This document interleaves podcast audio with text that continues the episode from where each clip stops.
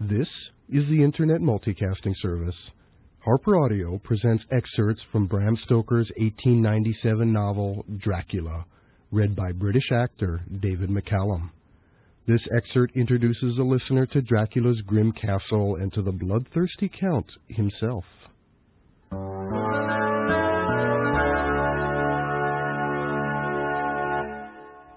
It was on the dark side of twilight when the train got to Bistritz, which is a very interesting old place.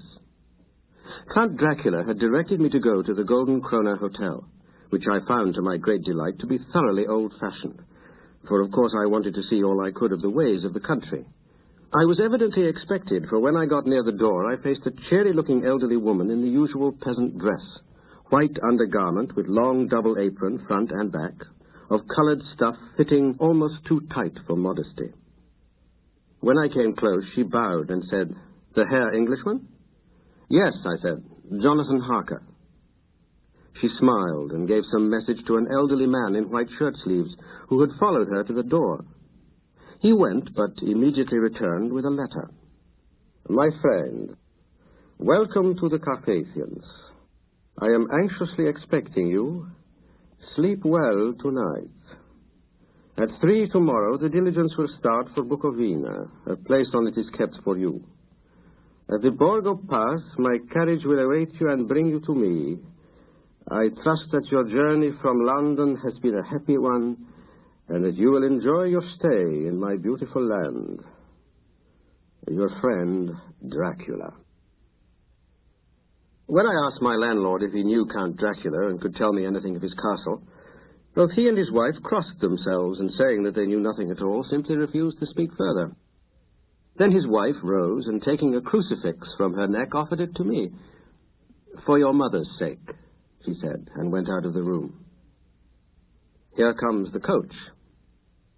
When I got on the coach, the driver had not taken his seat, and I saw him talking with the landlady. They were evidently talking of me. I caught some of their words. Ordog, Satan. Pokol, hell. Stregoica, witch. Vrolok and Koslak, both of which mean the same thing, one being Slovak and the other Servian for something that is either werewolf or vampire. I must ask the Count about these superstitions. One by one, several of the passengers offered me gifts, which they pressed upon me with an earnestness which would take no denial. These were certainly of an odd and varied kind, but each was given in simple good faith, with a kindly word and a blessing, and that strange mixture of fear-meaning movements which I had seen outside the hotel at Bistritz, the sign of the cross. Then the horses began to neigh and snort and plunge wildly, so that the driver had to hold them up, and amongst a chorus of screams from the peasants and a universal crossing of themselves, a caleche with four horses drove up behind us overtook us, and drew up beside the coach. I could see from the flash of our lamps as the rays fell on them that the horses were coal black and splendid animals. They were driven by a tall man with a long brown beard and a great black hat, which seemed to hide his face from us. I could only see the gleam of a pair of very bright eyes, which seemed red in the lamplight as he turned to us. He said to the driver, Give me the Herr's luggage and with exceeding alacrity my bags were handed out and put in the caleche. Then I descended from the side of the coach as the caleche was close alongside, the driver helping me with a hand which caught my arm in a grip of steel. His strength must have been prodigious. Without a word, he shook his reins, the horses turned, and we swept into the darkness of the pass. Then a dog began to howl somewhere in a farmhouse far down the road, a long, agonized wailing, as if from fear. The sound was taken up by another dog, and then another and another, till borne on the wind which now sighed softly through the pass, a wild howling of wolves began, which seemed to come from all over the country. The howling ceased as quickly as it began, and I became conscious of the fact that the driver was in the act of pulling up the horses in the courtyard of a vast ruined castle, from whose tall black windows came no ray of light and whose broken battlements showed a jagged line against the moonlit sky. When the caleche stopped, the driver jumped down and held out his hand to assist me to alight.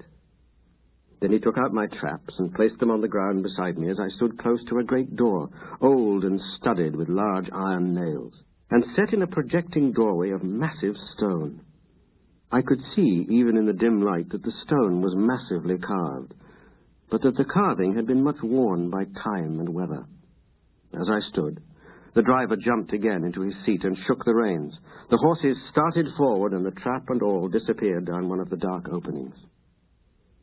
I heard a heavy step approaching me behind the great door, and saw through the chinks the gleam of a coming light. Then there was the sound of rattling chains and the clanking of massive bolts drawn back.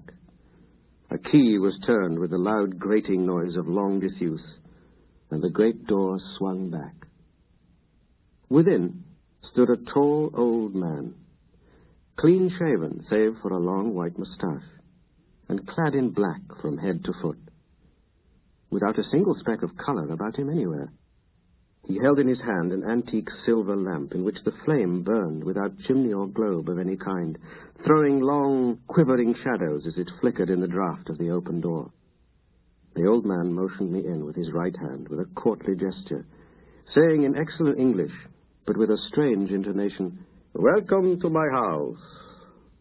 Enter freely of your own will. He made no motion of stepping to meet me, but stood like a statue, as though his gesture of welcome had fixed him into stone. The instant, however, that I had stepped over the threshold, he moved impulsively forward, and holding out his hand, grasped mine with a strength which made me wince, an effect which was not lessened by the fact that it seemed as cold as ice, more like the hand of a, a dead man than a living man. Again he said, Welcome to my house. Come freely, go safely, and leave something of the happiness you bring. The strength of the handshake was so much akin to that which I had noticed in the driver, whose face I had not seen, that for a moment I doubted if it were not the same person to whom I was speaking. To make sure, I said interrogatively, Count Dracula? He bowed in a courtly way as he replied, I am Dracula, and I bid you welcome, Mr. Harker, to my house. Come in. The night air is chill, and you must need to eat and rest.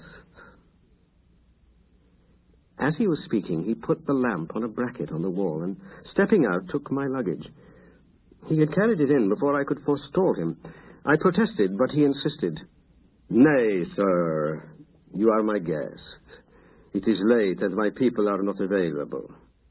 Let me see to your comfort myself. He insisted on carrying my traps along the passage, and then up a great winding stair, and along another great passage, on whose stone floor our steps rang heavily. At the end of this, he threw open a heavy door, and I rejoiced to see within a well-lit room, in which a table was spread for supper, and on whose mighty hearth a great fire of logs, freshly replenished, flamed and flared. I pray you, be seated and sup how you please. You will, I trust, excuse me that I do not join you, but I have dined already, and I do not sup. By the time I had finished my supper, I had had an opportunity of observing him, and found him of a very marked physiognomy. His face was a strong, a very strong aquiline, with high bridge of the thin nose and peculiarly arched nostrils, with lofty domed forehead, and hair growing scantily around the temples, but profusely elsewhere. His eyebrows were very massive, almost meeting over the nose, and with bushy hair that seemed to curl in its own profusion.